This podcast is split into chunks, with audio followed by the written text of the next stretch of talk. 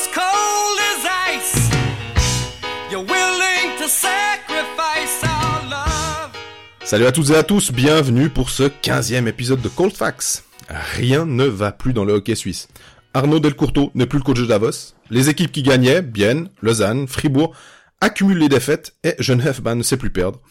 Nous ferons également un point nécessaire sur le mercato et nous répondrons à vos questions.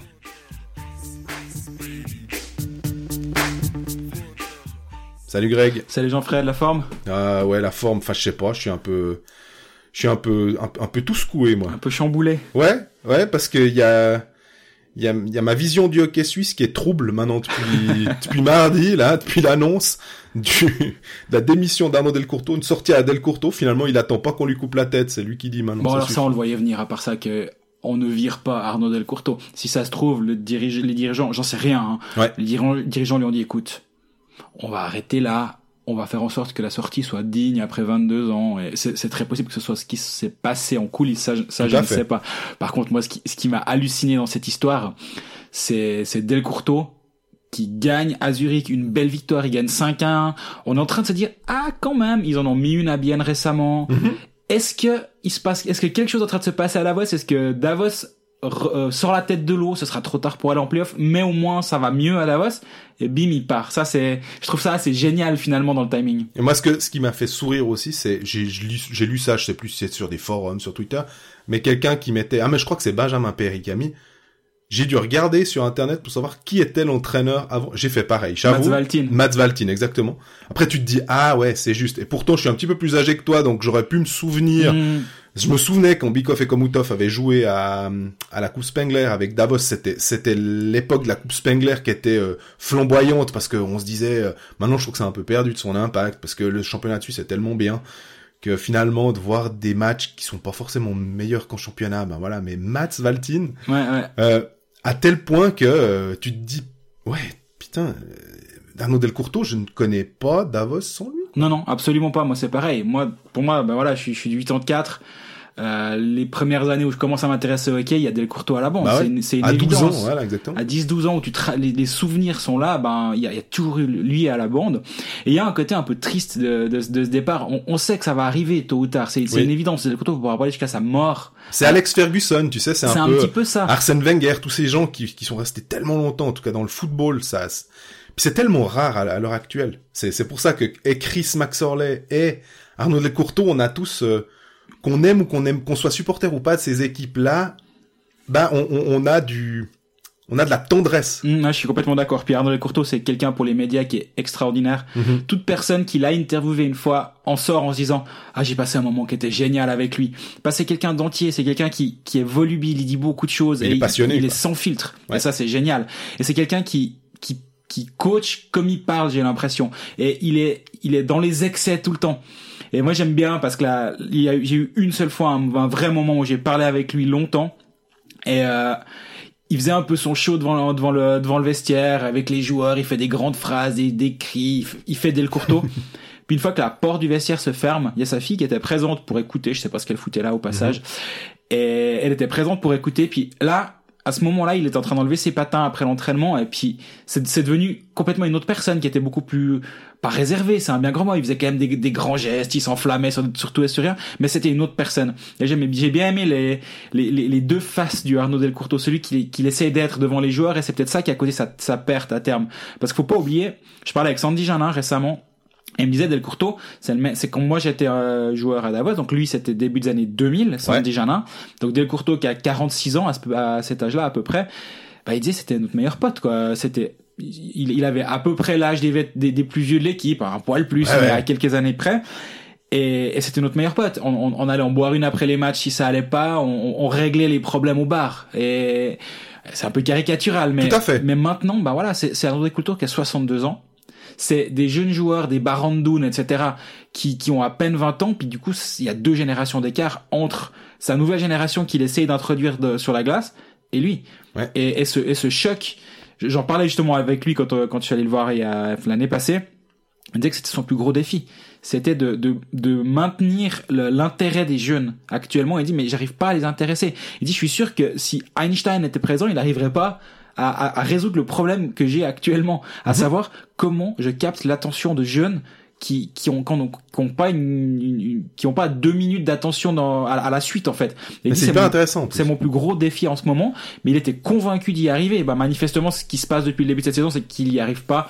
Et je pense qu'il est suffisamment intelligent pour dire bah je tiens voilà, la prise. C'est c'est pas c'est plus pour moi dans ces conditions-là. Ça veut pas dire que ce sera plus jamais pour lui. Si ça se trouve, il va, il va rebondir ailleurs. J'en sais rien. Ouais. Honnêtement, on n'arrive déjà pas à imaginer Davos sans Delcourteau, mais Delcourteau ailleurs. Alors ça, on ne peut même pas y penser. Mais à soixante-deux ans, il est pas cramé. Donc on peut imaginer euh, qu'il rebondisse quelque part. Je sais pas. Moi, j'ai vu ton ton collègue euh, qui est un brillantissime journaliste, Simon Meyer. Euh, c'était un de ses anciens collègues, qui s'appelle Thomas Daillé, qui a, qui a qui a mis juste en exergue une euh, une petite phrase euh, ou, ou un petit extrait de son article qu'il a fait pour Le Temps à l'époque. Je crois que c'était en deux mille quatre. deux mille quatre, exactement. Et c'est magnifique. Enfin, euh, il a attendu devant le vestiaire, en fait, que Delcourteau veuille bien sortir. Et Delcourteau, visiblement, regardait un petit œil, puis ça le faisait marrer de faire attendre ce journaliste. Euh, un côté malicieux derrière ses petites lunettes et tout. Donc, euh, mais puis c'est aussi vrai, au-delà de ça, que certains... Ont... Il y a eu beaucoup de monde qui a dit, mais... il est mort ou quoi? C'est parce qu'on a, on avait l'impression quoi, tous les hommages tombaient euh, en plus à, à, à l'heure des réseaux sociaux euh, R I P machin R I P, on sait pas à peine il y a il y a il y a un gars qui est mort dans un on va dire dans un dans la culture hein, n'importe quoi, un chanteur, un machin, on sait des fois pas qui c'est mais on on voit des R I P fleurir. Là, on avait l'impression qu'il y avait un, un truc qui s'était passé euh, d'hyper grave finalement. En Alors tout que... cas, à, à l'échelle du Cassis, pour moi, c'est un, un jour historique. Ce, ce, ouais. qui s'est, ce qui s'est passé, ce qui s'est passé hier. Tu l'as écrit dans ton très bon commentaire, d'ailleurs. Ouais, c'est, pour moi, c'est ça. C'est pour, pour moi un événement historique. Alors, il faut toujours mettre en, en, en dans le contexte. On parle du hockey suisse. Mm-hmm. Je pense que au-delà des frontières de la Suisse, il y a personne qui a conscience de ce qui s'est passé. Et c'est normal. Et même dans les gens qui suivent pas le hockey, faut pas oublier que c'est c'est une niche le, le hockey. Bien sûr, mais vingt-trois dans, ans dans notre niche, c'est un événement historique. Ouais. C'est parce que ça, ça marquera une rupture. Il y, y aura un avant et un après ce, ce jour de, de la démission d'Arnaud Delcourteau, c'est une évidence. Et puis, alors là aussi, ça me fait, ça me fait sourire parce qu'il y a plein de choses qui ressortent de ça. J'ai mon, mon collègue alémanique, Sacha Fey, qui a fait une, une interview de Gaudens Dominique, dont le, donc le président de Davos, qui disait, bon, ben, maintenant, on va se mettre à la recherche d'un entraîneur, mais on sait pas comment faire. Et c'est, c'est génial de se dire, ouais, mais nous, on n'a jamais fait, c'est genre, on n'a jamais fait un entretien d'embauche avec un, quelqu'un parce que on avait pas besoin. Depuis que je suis président, c'est Arnaud Delcourteau qui est là. Ça, me, trouve... fait, ça me fait penser à, à, à un type qui, qui pourrait divorcer à cinquante ans, quoi. Je me retrouve de nouveau euh, libre et je sais plus comment ça fait vu que j'étais marié depuis tant d'années. Je pense que Golazovnik, il, il doit avoir ce sentiment-là. C'est bon, bah ouais, ouais. On, on va recevoir des dossiers. Com- comment en fait et, et à part ça, la personne qui va reprendre cette place, soit c'est un réto Fonars. Et il est déjà euh, introduit, culte. Ou, il ouais. est déjà culte à Davos et il arrive avec les portes grandes ouvertes. Mais tous les autres, ils vont avoir les portes fermées à double tour et ça va vraiment pas être simple, j'imagine. Quand quand l'entraîneur a pris tellement de place. Et il y a un exemple qui est assez bon en ce moment, tu viens de le dire, Arsène Wenger à Arsenal, la succession à Wenger se passe bien avec oui. Unai Emery. Et au moment où il est arrivé, alors on n'est pas là pour parler football, mais c'était une des questions. Est-ce que on peut succéder à Wenger comme est-ce qu'on peut succéder à Ferguson? Et ouais. Ferguson, ça s'est mal passé avec David Moyes juste après. Exactement. Et depuis le départ de Ferguson, ça se passe pas très bien quand même. Personne arrive à, à reprendre et ça. Et c'est pourtant Mourinho. Enfin et voilà. C'est quand même pas, c'est pas un rigolo qui vient, qui vient là.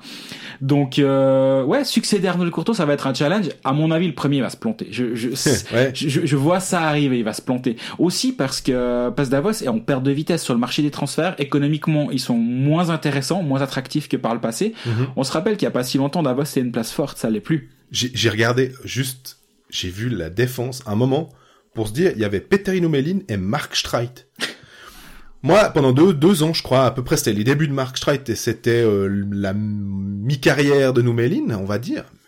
Tu te dis, quand même, euh, t'as deux défenseurs monstrueux qui sont là, quoi. Et... Euh, il y avait Reason, enfin, euh, ouais, il y avait Fonars, comme tu disais, il y avait Yaremchuk, même à l'époque, enfin, c'est... c'était facile pour eux, entre guillemets. Hein. Ah ouais, je suis d'accord. Et, et aussi, j'imagine... Même pendant le lockout. Alors, oui, pendant le lockout, c'était facile aussi. Mais j'imagine que d'avoir un Delcourteau aussi pour aller, aller vendre ton club quand t'es le président et que tu cherches des sponsors, t'as une figure. Tout le monde... Complètement. S- s- en Suisse alémanique en plus, en, hein, parce que vraiment... D'autant plus, impo- d'autant on, par, plus on parle souvent de Kevin Schlepfer en disant ah, il, les médias alémaniques, les M B un. Oui. Bah forcément que si nous on trouve que Delcourteau est, est génial, tu penses bien que les les alémaniques ils sont là, euh, putain c'est du pain béni quoi. Ah d'avoir Delcourteau c'est du pain béni, et vraiment pour pour le pour le microcosme du hockey suisse ça va faire un trou. Il y aura, il y aura plus Delcourteau à la bande pour bah oui pour polariser quand même, parce que finalement il il avait quand même ses détracteurs, c'est c'est quelqu'un qui qui qui a adoré avoir la caméra sur lui et faire le show, et Quand, quand la caméra était pas là, il faisait moins le show, et il y avait quand même des détracteurs de Arnaud Delcourteau. Et finalement, ce côté-là, certains ne l'aimaient pas, mais je pense que tu, tu peux juste remarquer qu'il y aura un manque. Moi, un coach qui quitte un match à la cinquante-septième minute pour aller juste en tournoi de poker en bas, en, en, en pleine à Baden. Moi, je trouve ça incroyable. Il y avait, je crois, quatre zéro contre Zug, puis il a dit, oh, c'est bon, les gars, démerdez-vous. Moi, je veux pas me prendre les bouchons. Il s'est tiré. Et, et rien que pour cette anecdote-là, moi, je me dis, bon, bah, ça résume assez bien, finalement, qui est Arnaud Delcourteau. Et, Chris Maxorley, l'autre grande figure, on en parlait, euh, à ton collègue et ami Oliver Dufour. Euh, il a fait une petite interview aussi, euh, et Maxorley est tellement bon, il dit « Ah non, mais c'est le Joe le plus triste depuis que je suis en Suisse ». Moi, je lis ça en titre, je me dis « Allez, Chris, arrête, fais, fais pas ton Chris ». Mais en plus, il, il nous le vend très très bien, parce que euh, lui, quand il m'avait dit... Euh, Je lui dis, ah, mais tu, tu, tu, tu vas, tu vas arrêter de faire des fucks et des fucks derrière la, derrière la bande. Là, maintenant, t'es un homme nouveau, euh, avec tous les guillemets de circonstances. Puis il me dit, ouais, mais tu sais, euh, dans les Grisons, euh, c'est pas le pape non plus, hein. Euh, donc, ils avaient cette, euh, cette dualité. Ils, ils avaient beaucoup de respect et de, d'affection l'un pour l'autre, en étant contents de se, s'écharper à, sur les entre, entre leurs deux équipes. Ça, j'ai aussi tiqué sur euh, le titre euh, de l'article d'Oliver, pas le titre, la phrase de Chris. On rappelle quand même qu'il a il a coaché un match sept de finale qu'il a perdu avec Genève-Servette, et il nous dit que c'est hier le jour le plus triste depuis qu'il est en Suisse. Au bout d'un moment, faut, on peut pas on peut pas laisser dire tout et n'importe quoi quand c'est même. C'est un génie. mais mais il y, y avait une très très grande amitié, c'est vrai, entre euh, entre Arnaud Delcourteau et Chris Maxorley. La la fois où j'ai parlé de Delcourteau, il m'a dit exactement ça. C'était juste après le départ de de Chris Maxorley. Mm-hmm. Et me disait, je suis presque soulagé de plus l'avoir en face, parce qu'on était trop amis.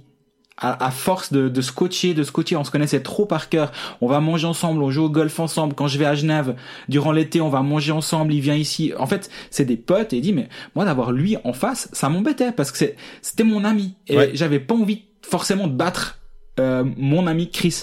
Et, et je trouvais ça assez intéressant, en fait, d'avoir un, une telle relation qui dure sur plus d'une décennie.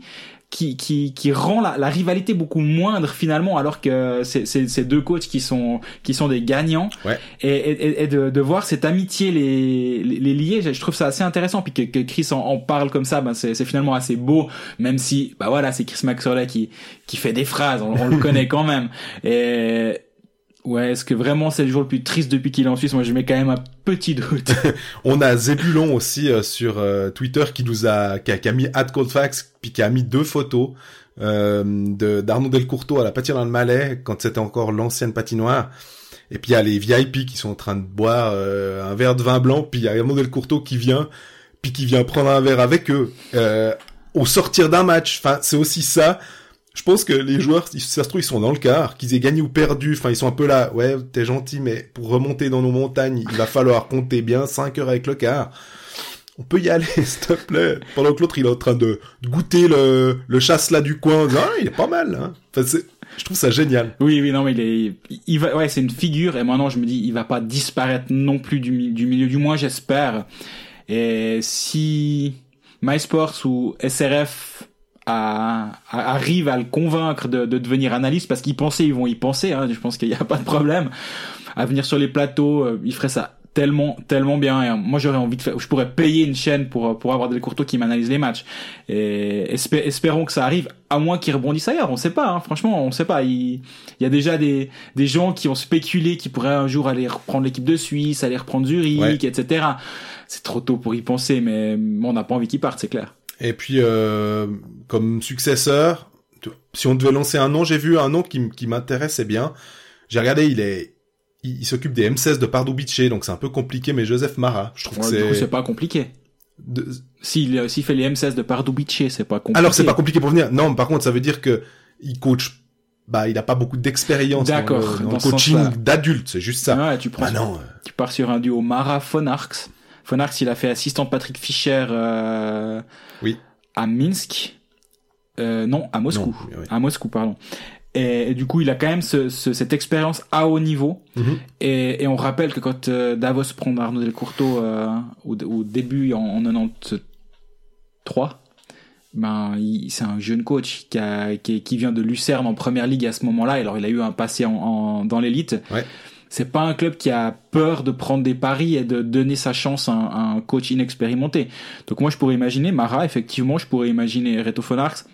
Mais on peut aussi imaginer un, un, un coach nord-américain pour avoir une vraie rupture. Ouais. C'est aussi quelque chose. Mais, mais là, c'est, c'est, c'est vraiment, c'est jeter de la merde au mur et voir ce qui colle. Donc, euh, honnêtement, on va, on va attendre. Mais je pense que la, la, la question, elle va être intéressante à suivre. Et euh, quiconque débarquera là-bas, bon courage.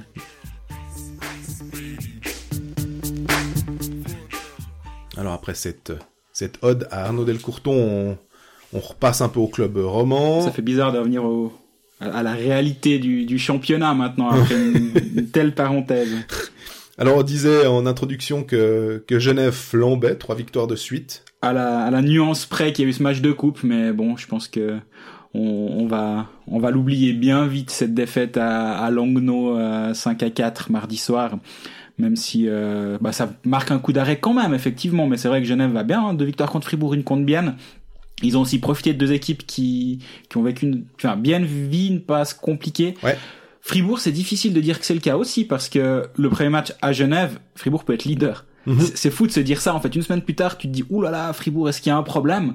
En fait, il y a sept jours, ils jouaient pour la première place. C'est, bon, c'est tellement serré, franchement. C'est dire à quel point, à quel point c'est serré, justement. Ce championnat, c'est incroyable. Je, on, on, on, on dit souvent, euh, oui, mais tout le monde peut battre tout le monde, mais là. Sauf Rappi. Sauf Rappi, mais même, hein, euh... Je, je trouve que là, on est... Bah, Rappi, c'est drôle, parce que Casey Wellman et puis euh, Danny Cristo, finalement, là, tout d'un coup, ils commencent à se réveiller. Mm-hmm. Ils ont deux étrangers qui, qui marchent bien, et ils commencent à gagner quelques matchs, comme ça, à être un peu plus embêtants à jouer, parce qu'ils ont deux, deux joueurs qui tournent vraiment bien. Ouais, donc, je suis euh... d'accord, mais c'est vrai que Genève, ben, ils, ils sortent d'une semaine catastrophique euh, où ils perdent tout. Ils font trois matchs zéro points, derrière ils font trois matchs neuf. Ouais. C'est toujours la même chose, la, la, la vérité dans le juste milieu. Mais c'est, cette phrase, elle, elle va, elle va souvent, elle est souvent juste. Genève, ce Genève qui bat trois fois, trois équipes en trois, en cinq jours, est pas dix fois meilleure que celle de la semaine d'avant qui non. paume tout. Mais euh, moi, je, moi, je pense que il y a quand même toujours de quoi s'inquiéter du côté de Genève. Je vais, ouais. j'ai, j'ai pas l'impression qu'ils ont, ils ont résolu tous leurs problèmes. Par contre, il y a une assise défensive qui semble marcher un petit peu mieux en ce moment. Euh, en championnat, ils prennent moins de pénalités. On a vu que contre Langnau, là, bah, ils se sont de nouveau pris une palier de pénalités et, et des buts en box-play. Ça marche toujours pas, le box-play à Genève. C'est, un, c'est vraiment inquiétant. Mm-hmm. Parce qu'au bout du compte, c'est quand même sur ça que tu vas gagner tes matchs. Tout à fait. C'est sur ton box-play, sur ton, sur ton power-play. Et, euh, et actuellement, il y a un vrai problème là autour.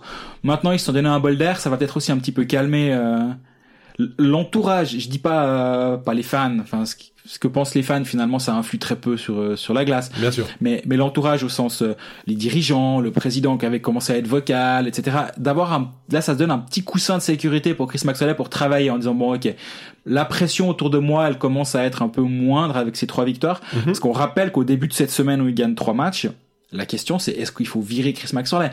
Et c'est là aussi où je pense qu'il faut se calmer avec les never too high, never too low. C'est pareil que Fribourg qui pouvait être leader il y a une semaine, bah maintenant c'est pas des nulos. Et ou ben Lausanne là... avec quand ça allait pas avec Peltonen, est-ce que ouais mais c'est un jeune coach, gna gna gna, puis voilà. Voilà exactement. Mais du coup bah Chris Maxorley n'est pas sorti d'affaire.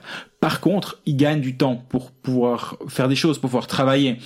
Et, et je pense effectivement que, que ça va leur faire un sacré bien actuellement, parce qu'actuellement ils en avaient bien besoin là avec euh, la passe difficile par laquelle ils sont passés, mais je pense que, que rien, rien n'est rien n'est résolu pour l'instant. Ils ont des centres qui marchent bien. On a eu Cody Almond qui était en feu le, le mardi euh, contre euh, Fribourg, le premier premier des deux matchs. Hein. Qu'est-ce qu'il est frustrant ce joueur. Ou c'était contre Bienne, non c'était contre Fribourg. C'est contre Fribourg, ouais. Mais qu'est-ce qu'il est frustrant. C'est frustrant hein. Et puis euh... parce que j'ai vu les trois matchs d'avant où ils perdent les trois, où ils sont nuls, où Almond est nullissime, mais vraiment on le voit pas. Il, c'est, c'est gênant. Un, un des matchs, le moment où il est plus, a, il est le plus actif, c'est après la sirène. Ils ont perdu quatre zéro contre Zug, puis il va mettre deux pains à un Zug. Putain là, mais t'avais pas de l'énergie avant. Ouais. Et on les a pas vus, et on l'a pas vu. Et il y avait aussi Romy qui était pas là, Vic c'était nul. Franchement. Richard lui était bon. Le match a, après celui euh, où euh, Almond a brillé. Puis mine de rien, bah quand on a ces joueurs-là qui décident d'être sur courant euh, positif, qui sont sur on, ouais. ouais, au lieu d'être sur euh, un peu on-off, ça ça change quand même, parce que on, on l'a déjà répété assez, c'est des excellents joueurs, quoi. Ouais, quand quand t'as des centres où t'as Richard, Romy et Almond comme trois premiers centres, tu peux déjà voir venir, surtout que ben voilà, on, le sature, elle est quand même belle. T'as trois lignes qui peuvent être bien tenues, ouais, par trois joueurs. Mais, mais Romy, il, il est problématique quand même. Moi, je, je me demande dans quel, état dans il... quel état il est, parce que il, il a pas l'air touché, il a pas l'air beaucoup plus lent, mais il a aucun impact. Et, ouais. et euh, mais Almond, pour, pour revenir à Almond, ben, ce match qu'il fait contre Fribourg le, le mardi, euh, où il gagne cinq zéro, il met trois buts, un assist, c'était juste un récital.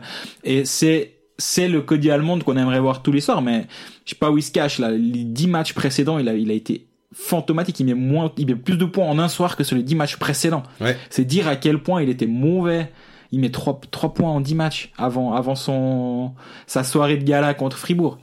Donc, si lui se réveille, ça, ça résout pas mal, enfin, une bonne partie des problèmes que peut avoir Chris Maxorley aussi. Ouais, parce que surtout, euh, avec les ailiers maintenant, euh, qui, qui, qui, qu'ils ont, hein, euh, Skilly, euh, Wingles, euh, qui est sorti blessé à Long, il faudra voir comment, comment il va. Winnick. Et puis Winnick. Puis après, t'as Jérémy V, Jérémy V qui est quand même un ailier buteur, donc si t'as, si t'as des centres qui créent du jeu, qui, qui peuvent, euh, Rod, qui, qui est toujours, alors lui, exactement. Lui m'impressionne dans le sens où, on comprend qu'ils l'ont mis capitaine, il est, euh, il est présent. J'ai l'impression que c'est un de ceux qui est, qui se présente finalement à tous les matchs. Mmh, ouais, je suis d'accord avec toi. C'est, il est pas décevant. Après, en termes de, en termes comptables, peut-être on attend un petit peu plus, parce ouais.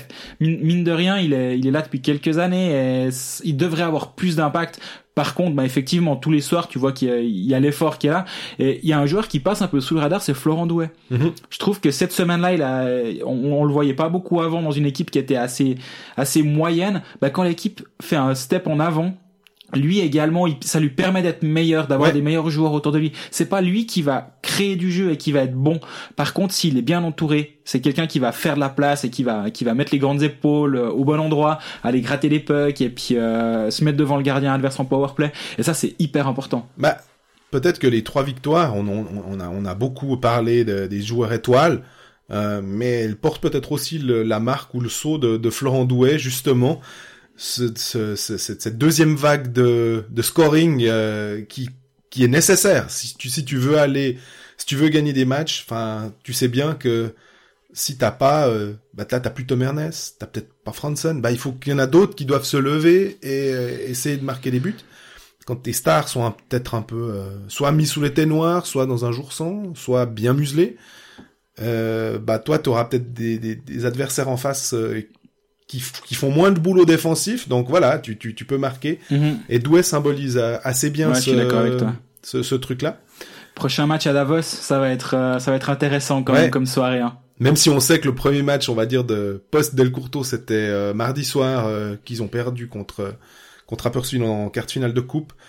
Ah, mais euh, comme tu l'as dit avant, la coupe, ah, on, on on a un petit peu de peine à à la à la mettre au même niveau que le championnat. On sait que Euh, surtout qu'en plus le championnat est tellement serré que tu peux bah tous les matchs maintenant c'est des matchs ultra importants, quoi. Tu peux pas te dire ah, celui-là on peut le laisser, si, si on le laisse filer c'est pas grave. Parce que ah j'ai, non. Bah j'ai toujours de la peine à me dire, j'allais dire ouais celui-là on peut le laisser filer, mais j'ai toujours de la peine à me dire que les les hockeyeurs quand ils montent sur la glace ils disent ah non aujourd'hui j'ai pas envie de me donner. c'est, c'est un truc quand on dit ouais aujourd'hui ils étaient pas à cent pour cent, mais enfin, je vois pas comment on peut monter sur la glace et pas avoir envie de gagner, quoi. Non, je suis d'accord avec toi. Après, c'est aussi une question de, comment dire, d'implication. C'est difficile de, chaque soir, d'être présent, d'être physiquement, dès la première minute ouais. du puck drop, d'être, d'être, d'être bien. Donc, je peux aussi imaginer, c'est pas une question de moins vouloir que l'autre, c'est une question d'être moins prêt, peut-être, à, À, à, à livrer le cent pour cent. Ouais, à se faire mal, à livrer. Sur, le, sur, le soixante, sur les soixante minutes. Mais, mais là, effectivement, euh, Genève doit essayer de profiter de sa de sa bonne euh, marche Passe. actuelle ouais. pour euh, pour pas enfin pour grappiller trois points et du coup se mettre du bon côté de la barre, parce que finalement on est déjà là hein. Grâce à ces trois trois matchs on peut à nouveau parler de repasser en dessus de la barre, ce qui était pas le cas il y a une semaine. C'est dire à quel point ça va vite. On a bon on va profiter de poser euh, de répondre à des questions. Euh, alors Alain Emery nous avait demandé si Genève était capable d'inverser la tendance. Euh... Bah, du coup on peut faire les malins vu que la question voilà. a été posée avant la semaine. Oui oui je les oui, vois oui. bien. Je les vois bien gagner trois matchs de suite. euh, non mais ce qui est bien c'est que t'as, t'as effectivement dit aussi que bah ça empêchait pas ton, ton sentiment de, de les voir peut-être euh, quand même avoir de la peine. Oui, euh... bah défensivement, il y a quand même toujours les les, les, les mêmes les joueurs qu'on qu'on pouvait un petit peu euh, dire avant, ouais, enfin dire avant ces trois ces trois matchs en disant ben est-ce que est-ce que des des Mercier, des Vukovic, ils ont pas un un, un, un, un coup de patin un poil moins rapide qu'avant, bah ça, Bézina. Ça va pas changer une semaine. Alors Bézina aussi. Mais Grand a marqué, donc. Et, et du coup, euh, ça, ça, ça, ça change pas. Et là, si alors Frandsen et Temernes sont pas là, alors il y a vraiment de quoi s'inquiéter. Euh, j'ai pas de nouvelles ni de l'un ni de l'autre, mais ça, ça pourrait être embêtant euh, défensivement surtout. Moi, c'est ça, c'est ça l'inquiétude. On en parlait avant. Si les, les joueurs offensifs sont, sont sur on, ça, c'est une vraie équipe devant, mais derrière, moi, je m'inquiète. Ouais. Ouais. Bah. Est-ce que tu, tu vois euh, Chris prendre un combienième ? Ça ferait un septième étranger, une brûler une septième licence ? Moi, je suis pas sûr, non. Moi, je suis euh... pas sûr qu'il, qu'il ferait ça, non. Il y a, il y a peut-être plus, il y a peut-être des joueurs sur le marché qui pourraient être intéressants. Si vraiment l'un de ces deux Suédois venait à manquer plus longtemps que prévu, Temernes, ça devrait bientôt être bon. Okay. Mais ils, a, ils avaient annoncé deux semaines au début, dix, dix jours à deux semaines. La question, c'était est-ce qu'il pourrait être de retour pour ce vendredi ? Donc, on devrait savoir d'ici la fin de semaine s'il joue. Mais si Frandsen, ça dure longtemps, bah, il y a des joueurs sur le marché. On rappelle que Kamerdin, ça fait un moment que Berne essaye de faire des coups de fil à gauche, à droite pour voir si, si quelqu'un voudrait le reprendre. Personne veut le reprendre à ce prix-là. Il y a Benoît Yecker à Lugano qui est surnuméraire. Alors, on nous avait posé la question. C'était Michael Trigo. On n'avait pas pu répondre la semaine passée. Est-ce que c'est un mauvais move, selon toi, Benoît Yecker à, à Lugano ? Alors, Euh, au moment où il signe à Lugano, je me dis que c'est un mauvais move. Donc maintenant, le fait qu'il est surnuméraire et que qu'il, qu'il, qu'il est peut-être en train d'être mécontent à Lugano et de vouloir chercher une issue, bah c'est clairement devenu, enfin euh, c'est la vérité que c'est un mauvais move. Enfin, on peut pas dire l'inverse actuellement. Ouais. Euh, après. À Bienne, il sort d'une très belle saison euh, où il est, il est dominant à ce niveau-là. Il, il arrive à amener euh, offensivement quelque chose aussi. Bref, c'est, il fait une belle saison à Bienne. Parce que la marche est un peu haute, parce que au moment où il signe à Bienne, euh, à Lugano, sauf erreur, euh, Le Fell a pas encore signé là-bas. Mm-hmm. Et, euh, et du coup, ben, est-ce qu'il voyait d'autres perspectives en, en allant là-bas? Bon, c'est il... pas le même poste non plus, hein. Et... Non, bien sûr, mais c'est dans l'alignement, il perd quand même une place. Tout à fait. Julien Vauclair était pas censé continuer une année. Ouais. Euh, on savait pas encore. Il a accepté de le prolonger d'une année. Johnston est remplacé par Tierney. Ils reprennent un étranger derrière. Sartori le font revenir. Et bon, il est blessé actuellement, mais malgré ça, il joue quand même pas. Donc, euh, c'est problématique. Et je serais pas surpris que Benoît Yecker soit, soit sur le marché. Enfin, il est pas sur le marché, mais il, il cherche des solutions. En tout cas, euh, à Lugano actuellement, euh, comment faire pour gagner du temps de jeu. Et je serais pas surpris qu'il bouge. Maintenant, je dis pas que Chris Maxorley va prendre Benoît Yecker, attention. Ouais. Mais c'est une évidence que si Frandsen vient à manquer du temps ou s'il conserve des problèmes là-bas, ça peut être une piste. Mm-hmm. Et euh, pour euh, finir avec Genève, on avait une question de Merlin Lampenseur qui disait défaillance du mécénat. Donc, euh, est-ce qu'on est euh, finalement maintenant sur une, euh, une euh, comment dire, un, un temps où le, le mécénat c'est plus tellement le trend. Et puis, est-ce que c'est soutenable à long terme euh... Le mécénat ? Ouais. Bah, Lugano, ça fait un moment qu'ils tiennent, en tout cas, à ce niveau-là, ça voilà, c'est sûr. Voilà, Géo Montegazza, quatre-vingt-dix ans, hein. quatre-vingt-dix ans, toutes ces dents, il va, euh, il, il, il, le match contre, contre Genève, c'était les, son anniversaire, et ils étaient tous en vert, sa couleur, voilà. et cetera. Vicky, elle est toujours présente, euh, alors la famille de Montegazza, c'est quand même, c'est ça, ils ont les reins solides, donc, euh, là-bas, je me fais pas trop de soucis, mais effectivement, on peut voir que, c'est pas forcément la fin d'un, d'un train, on va dire, mais par contre, tous les clubs qui n'ont pas un mécène aussi fortunés ou une ou une famille qui a qui amène beaucoup d'argent ont d'autres moyens d'avoir de des de, de rentrées. Ouais. Bien avec leur patinoire, ils ont généré pas mal de revenus. Fribourg vise la nouvelle patinoire pour aussi justement compenser cette absence de de, de fortune derrière et pour pour générer des revenus. Moi les seuls c'est Zurich finalement qui qui qui qui allie un peu les deux parce qu'ils ont Walter Frey qui est derrière. Mais finalement, ils font aussi beaucoup avec les jeunes. Ils ont une euh, une arena qui est qui est multifonction. Alors, elle leur appartient pas. Donc ça, c'est un peu un peu problématique parce que justement, ils doivent la partager pour le conseil d'administration du B S. Bah, c'est pour ça qu'ils jouent souvent le lundi ou des. Quand il y a une date un peu spéciale, c'est parce que euh, ils sont emmerdés pour le, le concert de je sais pas qui. Voilà, exactement. Voilà. Mais mais ça, ça génère beaucoup d'argent. Alors après, c'est un peu ce qui va se passer avec Lausanne. C'est pour ça que la nouvelle patinoire de Lausanne va leur permettre d'entrer dans une dimension similaire à celle de Zurich, pas forcément avec le hockey sur glace, mais avec tout ce qu'il y a autour. Parce que A E G, parce que Live Nation, Live Nation, c'est les plus grands euh, tourneurs de concerts au monde, donc c'est les plus grandes stars. Donc quand on, on se bagarre pour savoir, ben vous avez une loge, savoir si vous voulez aller voir le concert de Justin Timberlake, Madonna, peu importe, ben c'est intéressant parce que vous dites vous, vous avez cinquante concerts par an, vous pouvez prendre une loge pour voir autre chose que du hockey sur glace. Mmh, et, mmh. et ça, ben forcément, c'est tout est tout est tout est acheté, tout est loué euh, sur sur l'année parce que c'est hyper intéressant. Pour tu ceux regardes, qui aiment pas le sport. Tu regardes à Zug aussi, ben il y a beaucoup d'argent, il y a. Oui, mais Zug, là où c'est un petit peu différent, c'est que c'est, c'est vraiment que du hockey, c'est que comme oui, tu disais oui, à Fribourg. Pas, c'est, mais, mais aussi en termes de, de de rentrée financière, c'est aussi inhérent à la nouvelle patinoire. Je les vois d'ailleurs mieux que Lugano. Lugano, j'ai l'impression que ok, ils ont cette nouvelle Rezega, mais Pff, ils ont ils ont mis un logo, hein. Ouais, ils, c'est ils ça. Ils ont changé le logo sur la sur la patinoire. Il y a pas, c'est, c'est comme quand, la Corner Bank Arena. D'ailleurs. C'est comme quand Fribourg s'est venu à la B C F Arena, ouais. ça ça restait le même tas de pierres qu'avant, euh, qu'on on aime bien aller, hein. Mais ça c'est devenu la B C F Arena.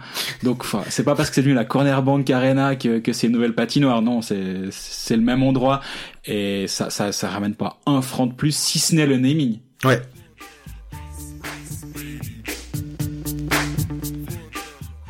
Après Genève qui, qui va bien, on va parler des, des trois autres clubs romans qui vont pas tellement bien. Qui ont vécu une semaine compliquée. Voilà, ouais. c'est mieux, c'est, c'est mieux introduit.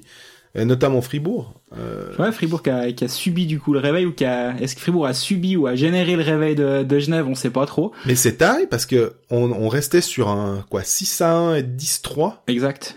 Et tu te dis, ouais, alors que ça ait des... des... qu'on est peut-être euh, trop pensé que ce dix trois, hein, était, était quelque chose de, d'exceptionnel. Euh, il y avait le, les six centièmes points de... Je pense qu'on en avait parlé, là, là on n'était pas d'accord sur le, le, le chiffre de six cents, mais... Ouais, à Fribourg, euh, on disait que Mark French était peut-être content, des fois, de, de pouvoir un peu secouer ces, ces types, de dire, ah bah, voyez, quand vous faites pas ce que je vous dis, ça va pas...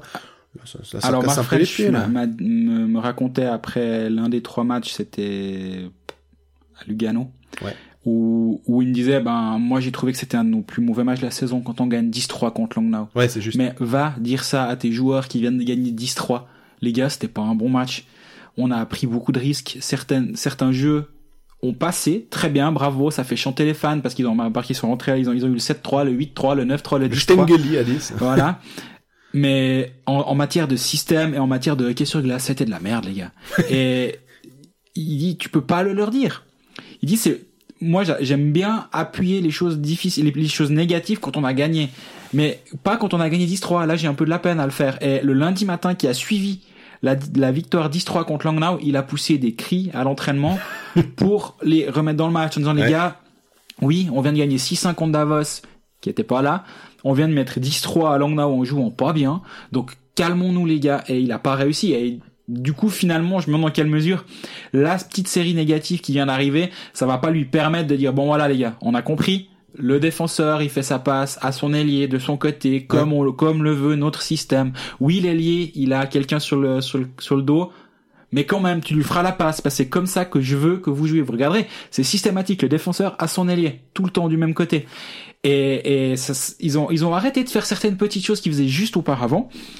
Et, et du coup, ben là, ça ça s'est vu quoi contre. Moi, ce qui m'a impressionné, c'est que je les vois pas attaquer quoi. Je trouve qu'ils avaient une peine à, à créer quelque chose offensivement. Et pourtant, euh, bah quelle équipe c'est ? Enfin, je veux dire, y a, y a, c'est... de nouveau, on est biaisé par ce dix trois, hein, mais. Mais on voit aussi que quand ça tourne, mais même cinq victoires de suite, il n'y avait pas que ce dix trois. Exactement. Ils faisaient des choses justes, ils et marquaient des buts, les quatre lignes marquaient. Auparavant. Ils en prenaient pas trop non plus, donc euh, la, la structure défensive tenait bien le coup. Il euh, y avait, et moi j'ai bien aimé aussi, ben la, la, la, la passe de, de Motet pour le but de Mick Flicker quand euh, ils reviennent à quatre trois lors du dernier match qu'ils ont perdu cinq trois contre Genève. Donc offensivement, ils arrivent quand même. Là, ils ont retrouvé un peu quelque chose. Maintenant, l'assise défensive.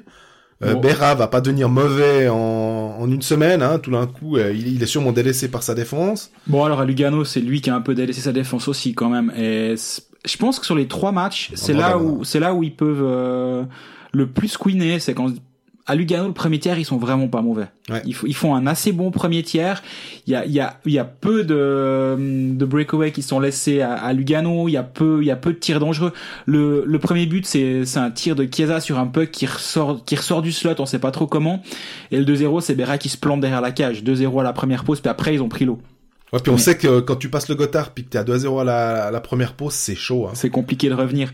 Et donc, oui, alors avec des si et des mais, mais sans, sans ce, ces deux buts qui sont finalement pas euh, dus à la grande classe de Lugano, mais mmh. juste à, à deux, deux, deux situations un peu particulières et bizarres, ben t'es à, t'es à zéro zéro à la mi-temps, à la, au, au tiers-temps.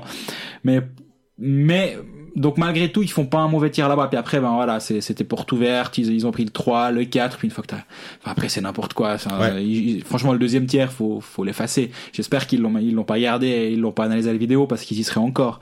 Donc euh... et après contre Genève, ben voilà, tu peux aussi te dire, ben il y a deux zéro. Sprunger se fait sortir pour, on sait toujours pas quoi. Ah ouais, non mais ça. Ouais. Et là, ça déséquilibre aussi tes, tes lignes offensives. Derrière, il faut recréer. Puisque des... Berton se fait sortir, hein, on voilà. rappelle, Berton se fait sortir. Ben effectivement, l'impact de. Bah ben là, aux échecs, ils les ont échangés, ils ont changer un pion contre, le, contre la reine, quoi. Ouais. Et moi, je pense que je le prends, l'échange. J'ai rien contre Berton, évidemment, mais dans l'impact. Bien sûr. Qu'a, qu'a Julien Sprunger, surtout depuis le début de saison, bah, l'échange qu'a voulu, qu'a proposé l'arbitre, euh, qu'a proposé les arbitres, qui ont été dégueulasses d'ailleurs ce soir-là. Ouais. Euh, on n'aime pas, alors, j'ai, franchement, et toi et moi, on, on, on a, on a toujours essayé de faire en sorte que on critiquait pas les arbitres dans notre papier. Moi, c'est un truc, j'aime, j'aime pas faire ça parce que, euh, C'est, c'est vraiment tellement un jugement. C'est facile de faire les malins exactement. Avec quatre ralentis et tout, mais au bout d'un moment, il faut quand même le dire quand ils font mais des là, erreurs. Là où je trouvais que c'était plus plus dégueulasse avec euh, envers Sprunger, c'est que vraiment, euh, il fait tout juste, il il touche pas Frandsen, Frandsen se prend un peu les pieds dans le tapis, il tombe contre la bande, il va il va s'enquérir de l'état de santé et euh, il a des trains qui lui arrivent dessus parce que il pense qu'il est en train de l'invectiver ou je sais pas quoi. Ouais. Donc ça, non, ça, ça et va là, pas. Là où c'est un peu gênant, c'est que Sprunger, il est souvent critiqué pour son impact défensif qui est un peu, ouais, il a plutôt tendance à, à essayer de bloquer le puck, mais, enfin, c'est, c'est critique, en tout cas, à ouais. essayer de bloquer le puck, mais si ça passe à côté, c'est pas trop trop grave. Là, non, là, il, là, il va faire un, un bon jeu sur Frandsen, il le dérange, il le dérange à tel point que, bah, il perd le puck, Frandsen derrière, et... L'équilibre et le puck. Et l'équilibre et le puck. Et du coup, il se fait sortir, donc euh, ça, ça donne pas trop envie d'aller faire du for- un bon forechecking en tout cas. Mais, mais oui, bon, les arbitres là, ils se sont vraiment plantés maintenant. C'était des jeunes arbitres, je crois. Hein. Il y a, oui, c'était Urban et Kika, sauf erreur. Ouais. Kika, on sait pas qui c'est. C'est ça. C'est un Hongrois, sauf erreur, qui est dans un cadre d'échange. Ouais, ouais. Qui est sûrement un très, très bon arbitre. Oh, tout à fait. Sinon, tout à fait. Il serait pas là. Hein. Mais, mais là, sur le coup, bah voilà, c'est vrai, hein, c'est vrai. Tu regardes à, à vitesse réelle, tu dis, ouf, qu'est-ce qui s'est passé là-bas ? Mais malheureusement, prendre une décision qui a un tel impact. De, de sortir un mec, de lui mettre cinq plus match, ça, ça tourne, ça tourne une rencontre, et ça, ok, Fribourg est revenu derrière deux un et deux deux, mais t'as plus Sprunger derrière. Mm-hmm. Et on, on est obligé de se dire, mais est-ce que vraiment ils mettent cinquième match? Pas, enfin, est-ce qu'il n'y a pas un tout petit coin de la tête qui dit, ah, on n'était pas sûr sur Berton, là. Ouais. Est-ce qu'on n'a pas fait une connerie? Bon, bah, on met quoi? On met, on met deux, cinq, il sort sur blessure, bon, bah, match, ouais, bon. Puis du coup, bah, ça change tout, quoi. Et donc, les, les circonstances font que, à Lugano, c'est des erreurs individuelles. Là, à Fribourg, il y a eu, à Fribourg contre Genève, il y a eu ce problème-là. Tout n'est pas noir à Fribourg, mais toujours est-il que ça fait trois défaites de suite et que de, d'une situation confortable à regarder la tête du classement, tu peux toujours, hein, il y a toujours un tout petit écart avec la tête. Fait. Mais le, la, la passe neuf, elle est pas si loin derrière, finalement. Et, et le match contre, contre Lausanne de vendredi va valoir cher avant de partir à Ambry le lendemain. Mm-hmm. Et puis on, on, on sait aussi maintenant, bah, on va rentrer dans le mois de décembre. C'est ces matchs-là, enfin, c'est ces matchs-là que tu dois gagner. Euh, c'est ça qui te permet aussi de, de, de faire le, on va dire, les points les plus importants. C'est aussi un peu maintenant, quoi. Bah, si on se rappelle l'année passée, et c'est ça qui m'avait impressionné dans l'équipe coachée par Mac French l'année passée. Ils commencent, si on se rappelle, hyper bien. Ils ont six victoires en sept matchs. Ils sont en tête, ça se passe bien. Après, il y a eu un très très très gros trou. En novembre-décembre, avant la pause et au retour de la pause de Noël, ils ont un back-to-back contre Lausanne. Et là, en gros, Lausanne, qui avait fait un début de saison compliqué, était en train de remonter, était revenu à, à quelques points de Fribourg, sauf erreur à quatre ou cinq points, si, je, si ma mémoire est bonne. Et en gros, ce week-end-là, si Lausanne t- gagne les deux matchs, il leur repasse dessus et Fribourg part sous la barre malgré son super début de saison. Ouais. Et Fribourg gagne les deux matchs, crée de nouveau une séparation de plus de dix points avec Lausanne, et est parti en vers les playoffs. Et j'ai, j'avais trouvé assez un, impressionnant comme Mark French avait réussi à préparer son équipe pour ces deux matchs-là. Et je trouve que c'est un entraîneur qui est hyper bon à ça. Et je peux imaginer que que vendredi l'équipe sera vraiment vraiment prête à jouer.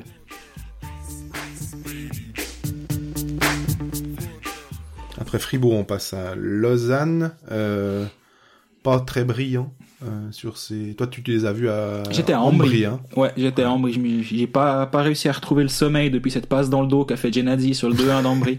Je... Bah, je dis pas brillant. C'est pas... Le match contre Zurich était... Zurich est venu comme une équipe... Euh, comme le Zurich qui, de temps en temps, sur, quand il est sur... Euh, quand il est bien luné, te montre... C'est un peu à chaque fois, j'ai l'impression, tellement le contingent est fantastique. C'est qu'ils arrivent, puis là, tu sens que faut pas faire chier, quoi.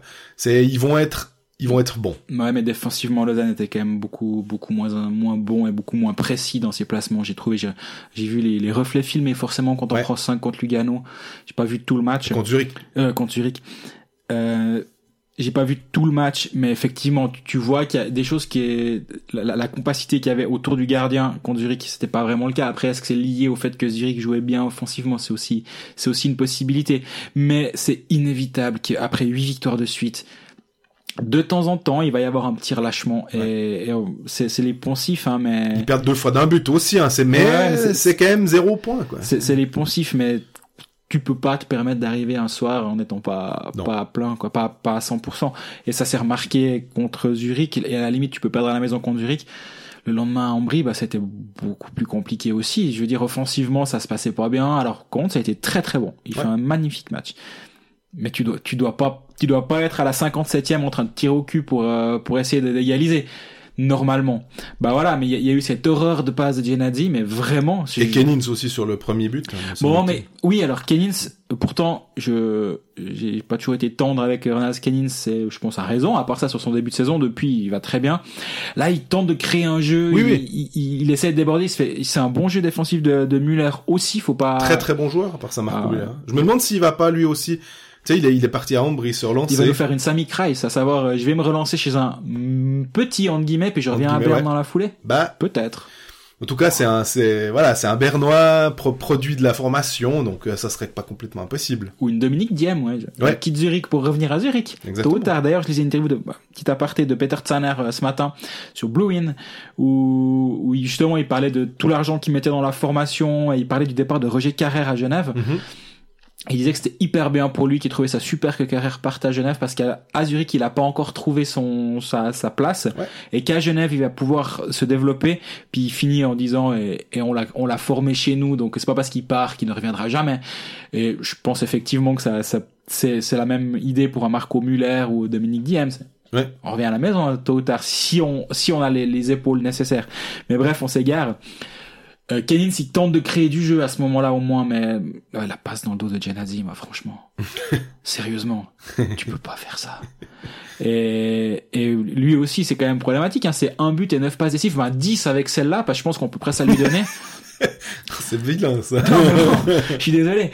Et bah, c'était censé être ton ton défenseur suisse numéro un au moment où il leur signe pour un long et cher contrat. Ouais. Ben, je commence à me, enfin, sur le moment, je trouvais que c'était un peu long et un peu cher. Mmh. Là, c'est vraiment long et vraiment cher si ça continue comme ça, et je pense qu'il va devoir se mettre un pied au cul aussi, parce que là, actuellement, c'est compliqué. Moi, il y a un joueur sur qui j'aimerais revenir pour parler, pour parler de Lausanne. Mmh. Parce qu'on, c'est quand même un peu la blague qui est un peu récurrente depuis deux ans, on va dire. C'est, euh, Lausanne, ils donnent des centaines de milliers de francs à, à, à n'importe qui sait mettre le bon patin au bon pied. Enfin, euh, ça devient, ça devient un peu, comment dire, un running, un running joke à force. Mais, j'aimerais quand même saluer le, le travail d'un Ian Alston sur ce coup-là pour Robin Léonet, ouais. qui, qui a été repositionné, qui est mis en, en un peu plus en lumière, on va dire, depuis sept huit matchs. Et, et bah c'est, un, c'est une vraie bonne surprise en fait, parce qu'il fait un début de saison où il est assez timide. Dans, bon, dans, en même temps, c'est pas simple quand on te met dans les, les deux en, dernières en, lignes. Hein. Les deux dernières lignes, et puis euh, bah t'as, t'as, t'as pas un bon centre avec toi. Et peut-être que ça, ça fait partie de ces joueurs qui ont besoin peut-être un peu plus de. De, de, de créateurs de jeux autour de lui. On rappelle que Yannick Herren avait été euh, très très très très bon oui. avec euh, Jeffrey quand le, le, la paire marchait, il met vingt-cinq buts je crois. Ouais ouais. Parce qu'il a euh, un début de saison, il est meilleur buteur, de la, meilleur euh, compteur de la ligue ouais. avec Jeffrey. Voilà. Mais mais là, bah Jeffrey sur euh, euh, Léonet sur les neuf derniers matchs, c'est c'est cinq de ses six points qui sont dans les neuf derniers matchs. Ouais. Donc euh, et là il marque contre Zurich encore un très joli but. Et j'ai vraiment l'impression que ce joueur, il est en train de faire un, un vrai pas en avant depuis depuis quelques matchs, aussi parce qu'on lui donne les responsabilités. Mm-hmm. Mais je sais que c'est un, c'est un joueur pour qui euh, Jonasson a une vraie affection en fait. Il, il aime bien ce joueur. Il, ouais. il allait le chercher à Cloton après la relégation. C'était c'était pas évident. Euh, il a vécu une saison compliquée, ce qui peut aussi euh, expliquer. Ben voilà, tu dois te relancer ailleurs. Il découvre la Suisse romande, c'est un, c'est un langue, Suisse, et cetera. Ben voilà, exactement. Ah ouais. Et là maintenant qu'il est lancé, je trouve vraiment que c'est une bonne surprise et euh, je serais pas surpris de le voir encore progresser un petit peu à l'avenir. Là aussi, pour ceux qui ont encore des transferts à Hockey Manager, ça peut être euh, pas complètement stupide de de le remplacer. On va euh... bientôt faire une rubrique spéciale. Hein. Mais écoute, c'est bien. Il me semble qu'on est suivi sur Hockey Manager et beaucoup de monde y joue. Donc à part toi, toi tu fais jamais ton équipe. Après ça vient, ça vient gueuler. Mon équipe elle est nulle. Bah ouais, mais faut faire ces changements. Là. Mais blague à part, euh, je pense que Robin Léonès c'est, c'est une bonne surprise ces derniers temps à à Lausanne. Il a aussi été très bon durant les huit victoires de suite. Oui. On, on peut aussi toujours parler de, de joueurs de, de beau temps, mais là c'est pas vraiment le cas parce que c'est c'est plutôt un des un, un je saisis ma chance mais euh. c'est ça puis c'est un, un c'est pas un des leaders qui est censé tirer l'équipe en avant. Par ouais. contre, c'est un, un Mitläufer. Si, si, si ton centre va être bon, il va être bon avec lui. Et il va, il va créer. Si on crée du jeu autour de lui, il va être, il va se mettre à niveau. Et, et je pense que vraiment c'est, c'est une, une bonne acquisition pour euh, pour Lausanne et ça prouve aussi qu'il y a par exemple d'aller envoyer euh, six, sept, huit cent mille à, à tout à toute la ligue comme on, on les soupçonne de faire tout le temps, mais de temps en temps, mais il y a aussi des il y a aussi un certain flair et sur ce coup-là, ben, je pense que c'est vraiment bien vu. Après, là, il est positionné idéalement. Euh, faudrait voir si dans dans l'absolu, peut-être aussi qu'il installe l'a pris en se disant bon, on le met, on, on l'envisage avec tel rôle, en sachant que si jamais on a un blessé potentiellement, il peut devenir, euh, il, il peut servir de pompier sur une des premières lignes. C'est aussi possible. Oui, oui, tout à fait. Parce que c'est, euh, ils sont de toute façon nettement meilleurs que nous pour analyser euh, les joueurs. Hein. Faut, faut pas être, faut, faut pas se croire arrivé. Et puis c'est pas parce qu'on fait des théories qu'on sait mieux. Donc si ils ont, euh, ils ont pris ces certains joueurs, c'est aussi en se disant tiens une faculté d'adaptation qui peut nous être utile. En cas de coup dur, euh, et puis euh, être surpris aussi de se dire ah bah tiens je pensais pas qu'il allait s'adapter aussi bien. Mm-hmm. C'est c'est tout à fait possible. Surtout quand on rappelle l'année passée c'est neuf points. Euh, Léonet en plus de quarante matchs avec Cloton. Ouais. Donc là aussi, si tu regardes juste les stats, tu dis, ah, moi, je suis, je suis sûr que des, des suiveurs du club ont dit, ah, les uns ont engagé Robin Léonet.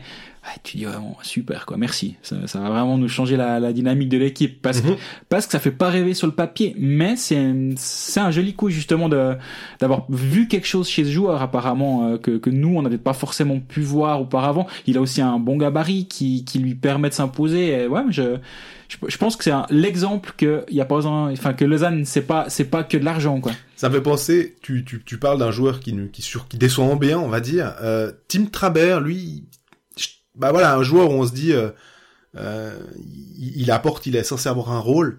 Je sais pas s'il en, il a il a vraiment trouvé son rôle jusqu'à présent dans l'équipe. Euh, mm. il, il me semble un peu assez transparent finalement. Honnêtement, moi quand il était engagé, je savais pas quel rôle ils allaient lui donner, donc ouais. je suis assez, je suis assez conforté finalement dans le fait qu'il ait pas de rôle ce joueur dans cette équipe là. Et, et honnêtement, je vois pas, je, je, je sais pas quoi dire sur Tim Trabert à Lausanne parce que je savais pas quoi dire quand il est arrivé. Mm-hmm. Euh, pff, non, il est là, il fait des tours. Enfin, je, je, ouais, j'ai... non, parce qu'il est censé amener un impact physique visiblement, c'est un petit peu ça. Et puis. J'ai pas l'impression que ça se là, ça se voit dans les victoires comme dans les défaites. Hein. Ouais, mais l'impact physique, c'est aussi quand tu joues plus que sept minutes par match que tu ouais. peux l'apporter. Ça, sinon, c'est juste aller mettre un pain une fois à la meilleure, au meilleur joueur adverse et espérer que ça le sorte du match. Et, et non, moi, je, je je vois je vois pas ce, ce move là. Alors par contre, je, je le vois pas. Je, je vois pas où on a voulu en venir sur ce coup-là, mais euh, ça n'empêche pas que Robin Lonnais c'était quand même une bonne idée.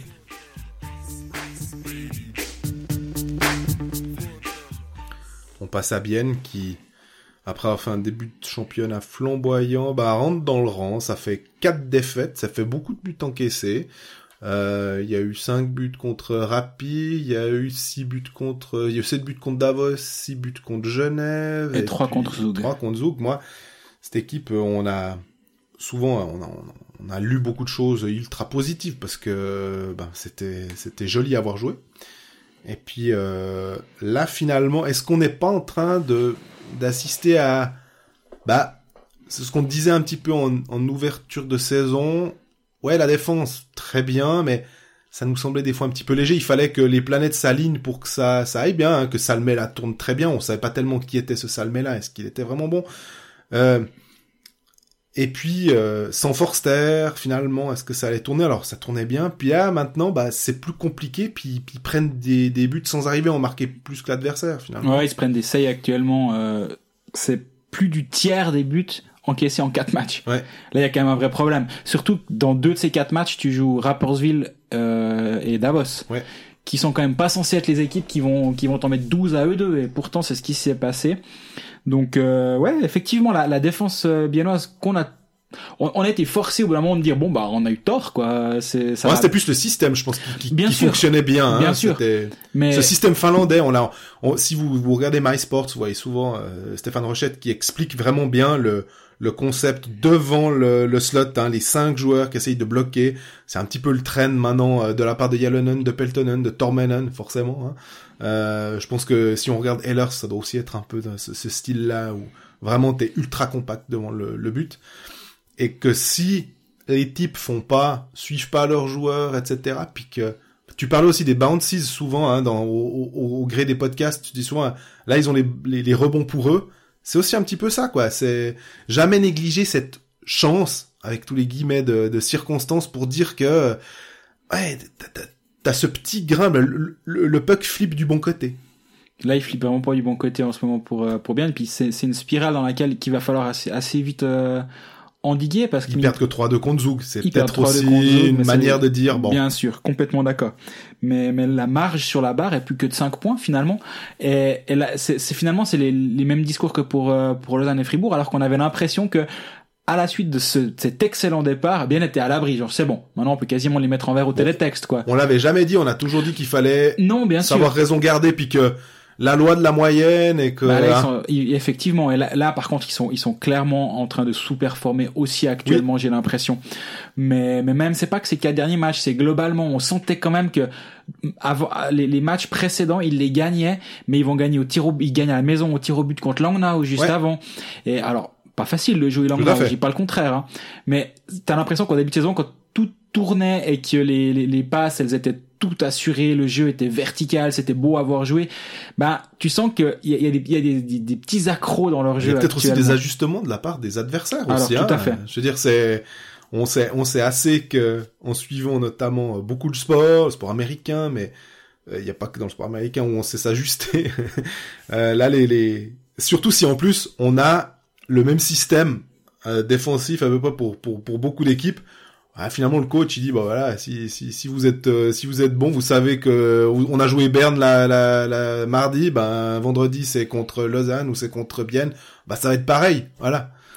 Mais je suis d'accord avec toi. Maintenant, là, on, on a suffisamment vanté Antti-Törmänen. Moi, je pense que, justement, c'est, c'est typiquement le genre de coach, quand t'as lui à la bande, tu sais que s'il y a une petite passe qui est un peu compliquée, ça il va il va trouver un moyen de faire en sorte que ça reparte de l'avant, et, et je suis pas du tout inquiet pour pour cette équipe de Bienne actuellement avec Antti-Törmänen à la bande, parce que bah, il y a il y a il y a un vrai coach de qualité pour pour aider l'équipe à aller, et c'est la même la même réflexion avec Fribourg. J'ai l'impression que l'équipe de Törmänen elle est jamais pas prête quand quand elle arrive, là où de temps à autre tu peux te poser la question pour certaines autres équipes, là c'est pas le cas. Euh, on peut aussi parler, bah ça nous permet d'introduire euh, le, le sujet d'après, c'est de dire il euh, y a peut-être certains joueurs euh, qui savent qu'ils vont jouer ailleurs, et peut-être aussi que ça les ça perturbe peut-être un tout petit peu. C'est, j'ai, j'ai toujours de la peine. C'est des professionnels, ils vont ils vont se donner à cent pour cent, hein, c'est pas ça, mais finalement euh, Pouillotte qui avait annoncé qu'il allait signer, euh, qu'il allait donner sa réponse, euh, il l'a toujours pas donné, on sait toujours pas où il, il va jouer la saison prochaine. Est-ce que peut-être ça, ça... Sami Kreis qui pourrait bouger à Berne, euh, Diem qui a signé à Zurich, Pedretti qui devrait signer à Zurich, selon voilà. ce que j'ai entendu. Il y a, ça, c'est, c'est un peu le, le, la, la rançon de la gloire, quoi. Exactement. Ça, ça, ça se passe bien, tu, tu joues bien, t'es joué. Julian Schmutz qui va à Langnau. Alors ça, c'est un peu différent. Ah c'est, ouais. c'est un, un autre move, mais c'est un autre départ. Euh, c'est un autre style de move, dans le sens, Schmutz à Langnau, c'est pas pareil que Diem à Zurich. Diem, il a, il, il s'est lancé. Et pas relancé, il s'est lancé à Bienne et là, il revient à la maison. Et c'est la rançon de la gloire. Tu, tu joues bien, tes joueurs performent, donc ils attirent l'attention des clubs plus huppés qui ont, qui disent, ah, tiens, j'aimerais bien avoir machin chez moi. Et, Et du coup, bah forcément, ça, ça va forcer Steinegger à, à, à trouver d'autres solutions. On lui fait suffisamment confiance pour trouver des, des joueurs. Du coup, c'est, c'est, c'est, ça va être le lot de, de ces équipes de milieu de classement. Mm-hmm. C'est à eux de prendre certains risques sur certains joueurs pour euh, pour les avoir à moins cher, mais du coup pour avoir des joueurs qui performent à trois cent mille au lieu de six cent mille, bah tu dois tu dois trouver des, et qui se font prendre après, euh, qui qui repartent ailleurs sous sous sous des auspices plus. Mais eff- effectivement ça peut ça peut générer une certaine instabilité aussi dans le vestiaire, de dire bah t'as tout le monde qui est un peu euh, en deux eaux, en train de réfléchir à gauche à droite. Comme tu dis très justement, c'est des professionnels et il, c'est pas une question de de solder les matchs ou je ne sais quoi, absolument pas. Par contre, bah C'est, c'est peut-être justement une phase un peu critique actuellement, et une fois que tout le monde aura réglé sa situation, je pense que ça peut aussi euh, aider en disant bon ben voilà, maintenant j'ai fait le business aussi de mon côté, mon, mon avenir est assuré, bon ben maintenant on se refocus là euh, en plein, même si personne ne, ne se le dit pas, mais c'est dans, c'est dans l'inconscient aussi que ça se joue, je pense.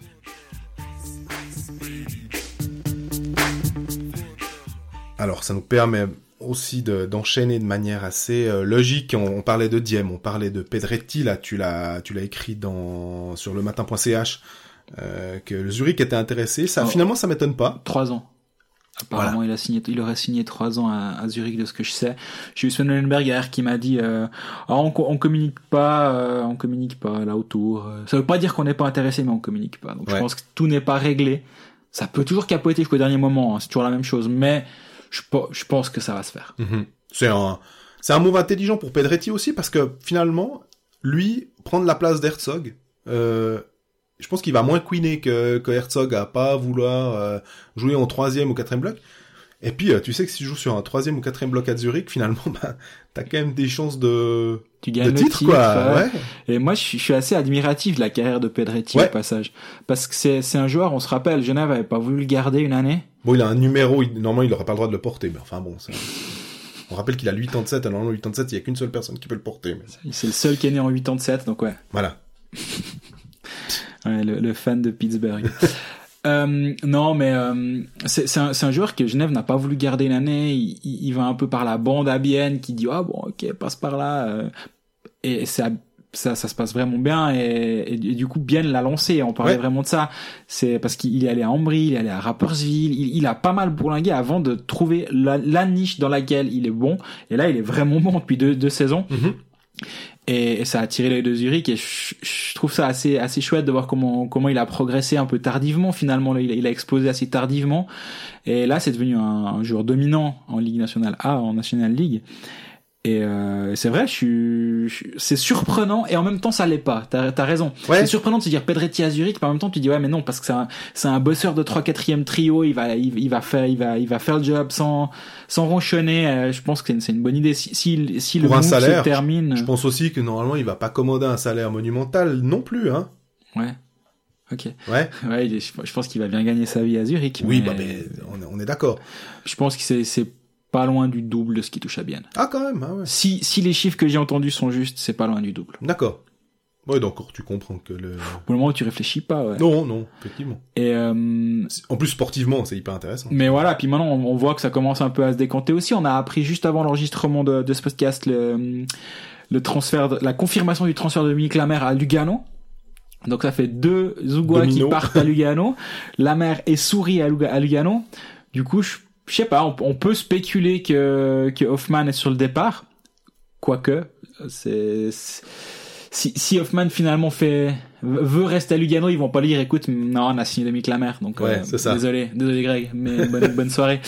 Donc, ça, je pense que c'est plutôt, euh, Lugano qui fait le travail en amont, en disant, bon, bah, au cas où il se tire, euh, voilà ce qui se passe. Ouais. Moi, de ce que j'ai entendu hier, j'ai entendu un, un truc rigolo, c'est que Corvi Hoffman serait en train de temporiser actuellement, et je sais pas, c'est la personne qui m'a dit ça, ne sait pas pourquoi il se, ça, il se passe ça actuellement.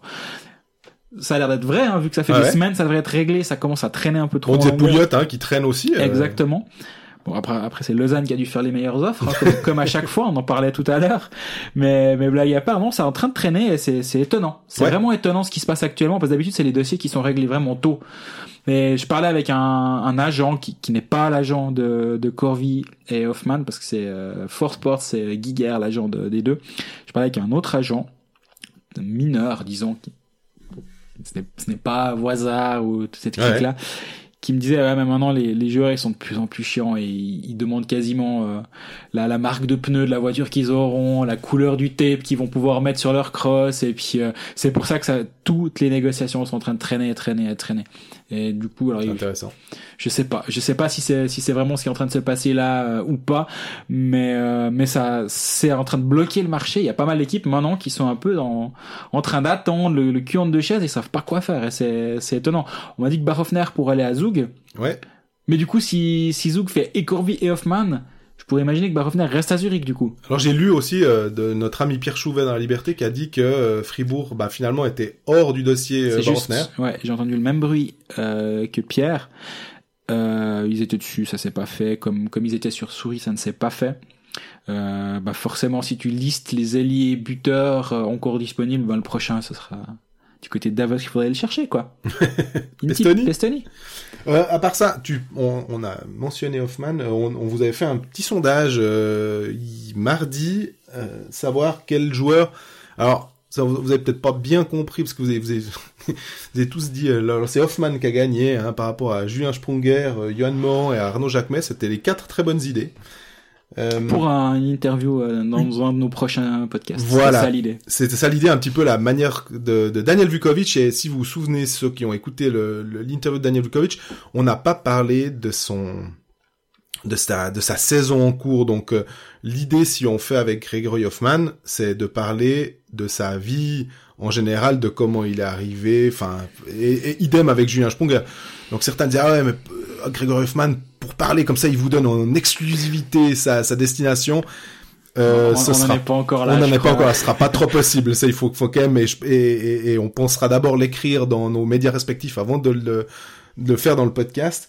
Mais il se trouve que pour un article concernant la médaille d'argent à, à Copenhague, l'équipe de Suisse, euh, pour une rétrospective que je, je suis en train de faire pour euh, pour Keystone A T S que qu'on espère pour passer dans certains médias euh, romans qui sont abonnés à notre service, j'ai appelé Gregory Hoffmann, euh, qui, euh, en tout cas, alors, est tout à fait disposé à venir à notre micro et à, et à passer un moment avec nous, à discuter un petit peu de, de sa vie, son œuvre. Ça, c'est, c'est, c'est vraiment très positif. On veut pas l'embêter non plus, on peut pas non plus se déplacer à Lugano comme ça, hein. On a, on a, on a tous des agendas et il faut, faut, faut, faut bien se rendre compte qu'à Lugano, c'est pas simple. Et alors, peut-être que tu m'en voudras, Greg. Je sais pas, mais j'ai pas osé lui poser la question. Euh, j'ai, j'ai pas demandé franco. Alors, t'as signé où, dis-moi. J'ai dit, écoute, on s'en fout d'où t'as signé, mais on saura quand. On saura quand, s'il te plaît. Puis on il s'est marré. Cul, ouais, c'est ça. Il s'est marré. Puis il m'a dit, euh, en tout cas, ce qui me fait sourire, c'est de voir toutes les spéculations autour de ma destination. Je me marre en voyant les où on m'envoie euh, à travers la Suisse, mais vous saurez bien assez tôt. J'ai dit, ah, le plus tôt sera le mieux, donc euh... non, ah, est-ce non, que bah, tu m'en veux? Je le, je le, je pense pas. Non, de toute façon, il t'aurait rien dit, donc c'est. Voilà. Il va pas dire ah ouais, au fait, euh, tiens, Jean-Fred. Ah ouais, si jamais j'ai signé à Zug. Enfin, ouais, non, en plus, ça, il faudra. J'aurais dû être Teleticino et puis avoir Arnaud Delcourteau à côté de moi pour pouvoir faire mer à mer la situation. Et voilà, ça, ça aide pour apprendre, pour apprendre où a signé. Enfin, non, mais si on se rappelle de la situation où on apprend qu'il a signé Lugano, c'est qu'apparemment Fischer dit. Un des deux entre Pestoni et Hoffmann viendra à Lugano. Et puis Pestoni, on sait qu'il reste en bris. Voilà. voilà. Donc bon, bah, voilà, là, on sait pas, là, on... si, si Clay commence à dire, écoute, j'ai signé deux internationaux qui étaient présents, euh, lors du dernier mondial à Copenhague, on commence à pouvoir dire, bon, je pense que c'est fait. Mais, mais là, ça commence un peu à traîner à longueur, effectivement, et là, il, comme, ça commence à embêter tout le monde, mais nous, nous, finalement, les derniers, parce que ça embête plus les, les autres clubs actuellement qui sont en train de faire des, des tractations à gauche, à droite. Euh, il y a aussi, on a, on nous a posé la question, euh, concernant, parce que le nom est sorti, mais là aussi, j'ai l'impression que les gens, il faut, faut un tout petit peu, euh, des fois, euh, savoir lire les articles, c'est que le Blick sort un type, donc un... Un pronostic. Pronostic, exactement, en disant, ben, Praplan, type Lausanne, avec une clause N H L, mais en même temps, ils mettent aussi qu'ils le voient à Berne, donc, ouais, c'est, ça reste de la spéculation, euh, j'avoue, j'ai le numéro de, de, de Vincent Praplan, je ne l'ai pas appelé, je n'ai pas envoyé un S M S pour savoir si, euh, si effectivement, c'était, c'était juste ou faux, je pense que toi non plus, Greg, hein. Non, puis c'est, non, non, euh, cet article, ben, Un, un autre truc, on peut aussi tout à fait dire que ça va pas avoir lieu, c'est Luca Conti à Fribourg, comme mm-hmm. il comme il l'annonce. On rappelle, Luca Conti est joueur de centre à Lugano. Ouais. À Fribourg, quant à Valzer, Bikov, Desharnais, Desharnais et Schmutz probablement s'il ouais. le prolonge. Bah, je pense qu'ils veulent pas avoir un cinquième centre à Fribourg, et puis ils a, ils attachent une très grande importance au caractère des joueurs là-bas, et je pense que c'est pas le premier mot qui vient quand on pense à Luca Conti. Mm-hmm. Donc cet article-là, ça veut pas dire que Praplan n'ira pas à Lausanne. Par contre, ça veut dire que c'était des pronostics qui ont été faits, qui certains seront justes. Ils avaient dit souris à Lugano, bien joué, euh, mais ben non, je pense que Conti à Fribourg, ça ne se fera pas. Et Praplan à Lausanne, bah effectivement, il vient de partir en Amérique du Nord. S'il rentre déjà après une demi, si après une demi-saison, il a déjà signé en Suisse, c'est c'est pas un très bon signal. Puis moi, ouais. j'ai vraiment l'impression qu'il a le jeu pour s'imposer là-bas en plus. Donc, tout à fait. Euh, donc je, je pense, que j'espère qu'il tentera au moins une deuxième saison. Ouais. Et puis alors, il y a, un... bah on parlait de, de Pierre Chouvet de la Liberté. Il y a un article sur Yannick Radgeb qui explique sa situation. J'avoue, je me suis un petit peu moqué. Euh, on nous avait posé la question lors d'un, d'un précédent podcast. Ah, puis alors Yannick Radgeb et tout, puis j'avais, j'avais dit ouais non mais il a deux ans de contrat avec les Highlanders. Ah, il se trouve que en ce moment c'est pas trop la joie. Euh, il joue très peu, sept à douze minutes. Euh, il a pas de place sur le power play. Euh, mais là aussi à Bridgeport, donc euh, dans le club ferme des Highlanders, il a, il a quand même. Enfin c'est un, c'est un compétiteur. Il a envie d'essayer de s'imposer aussi. Peut-être un trade. Euh, visiblement, quand il a été engagé, il n'y avait pas encore eu tout le front office de, de, de, des Highlanders qui étaient là. Donc, les gens qui étaient intéressés par son profil ne sont plus là. Ou en tout cas, d'autres sont arrivés et sont moins intéressés par son profil.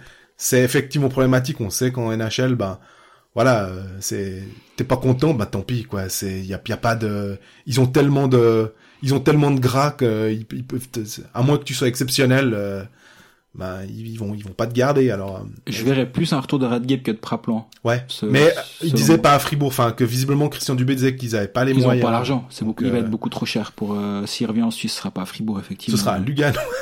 Mais c'est toujours les, les, les mêmes, euh, les mêmes usual suspects, hein. C'est, c'est Lugano, c'est, c'est Zurich, c'est Berne, c'est Lausanne, c'est, c'est les clubs qui peuvent Zug, se le permettre. Et, ouais. et encore, Lausanne, ils ont déjà un top quatre défensif ouais. où t'as même pas besoin de, de rajouter lui. Alors oui, si tu peux, tu le fais. Mais, je, je pense que, mais, Radgeb a vingt-deux ans, hein.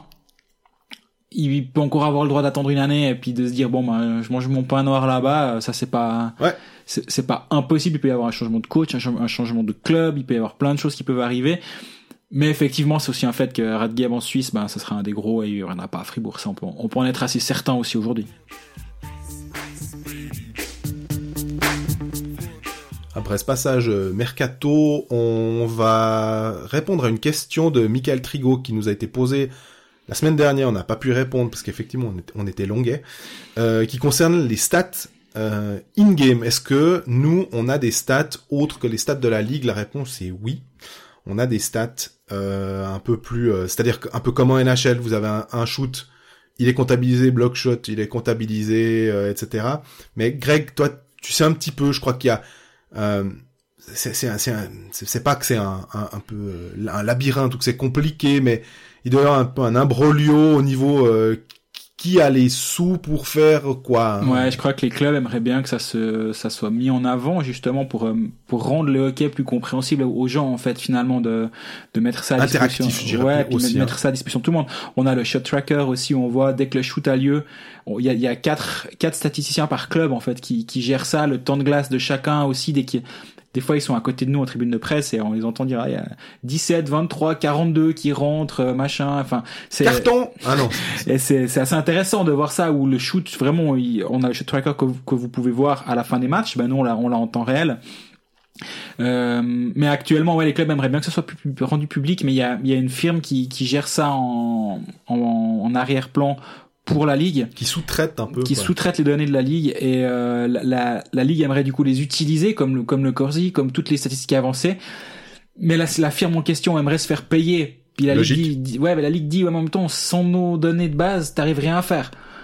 Donc finalement, entendons-nous là autour, et je crois que ça, ça va se régler à mon avis de toute façon. On va pas arriver en deux mille deux cents euh, avec toujours pas le, les statistiques avancées à disposition pendant les matchs, mais le temps le temps va faire en sorte que ça, ça va se résoudre. Mais pour l'instant on attend toujours, et c'est vrai que ce serait tellement bien d'avoir un, des outils autres que pouvoir dire alors il a eu un plus minus de moins deux, ouais. donc il a fait un mauvais match, et on le lit encore des fois, et oui. franchement arrêtons avec ça quoi.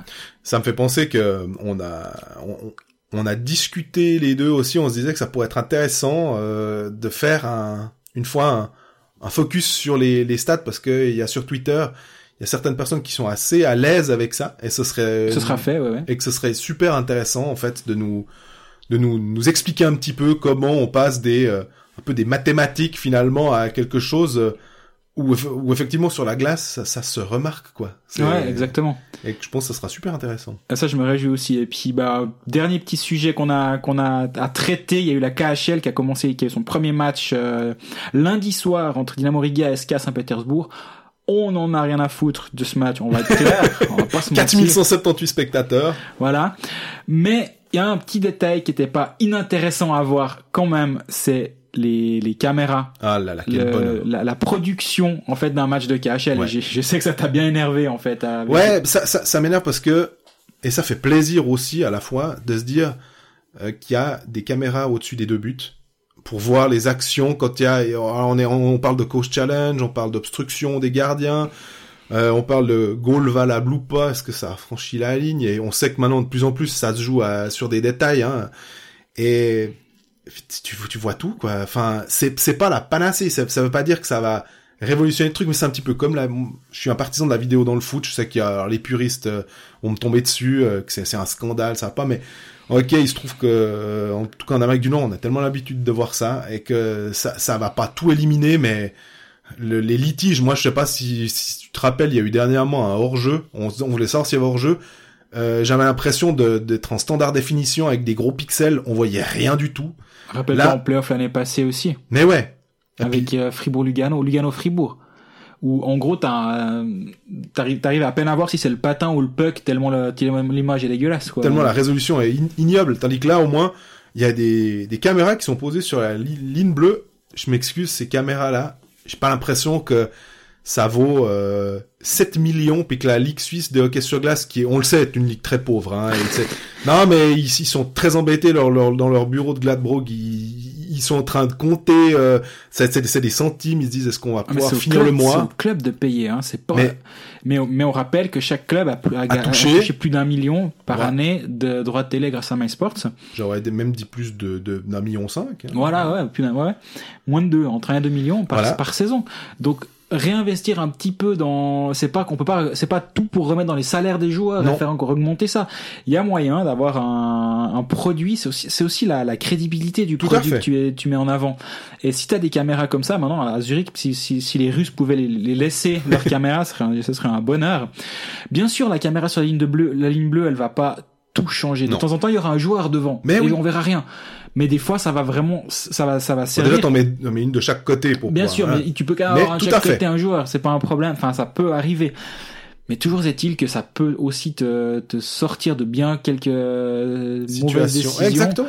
Et il suffit d'une ou deux par-ci par-là pour que ce soit rentable. Parce que finalement, un match gagné ou un match perdu sur une sur une bonne ou une mauvaise décision, bah finalement elle peut avoir un vrai impact sur les clubs.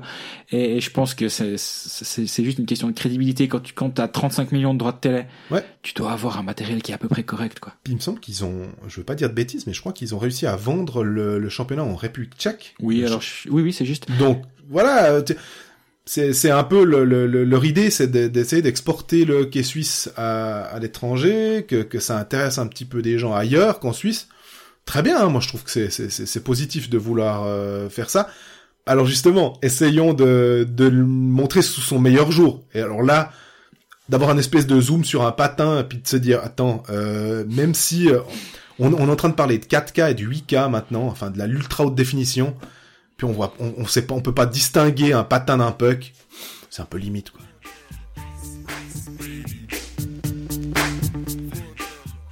Alors, on a fait un peu plus court que d'habitude. J'espère yes. que vous en voudrez pas. Euh, on arrive au terme de ce quinzième épisode de la saison, déjà.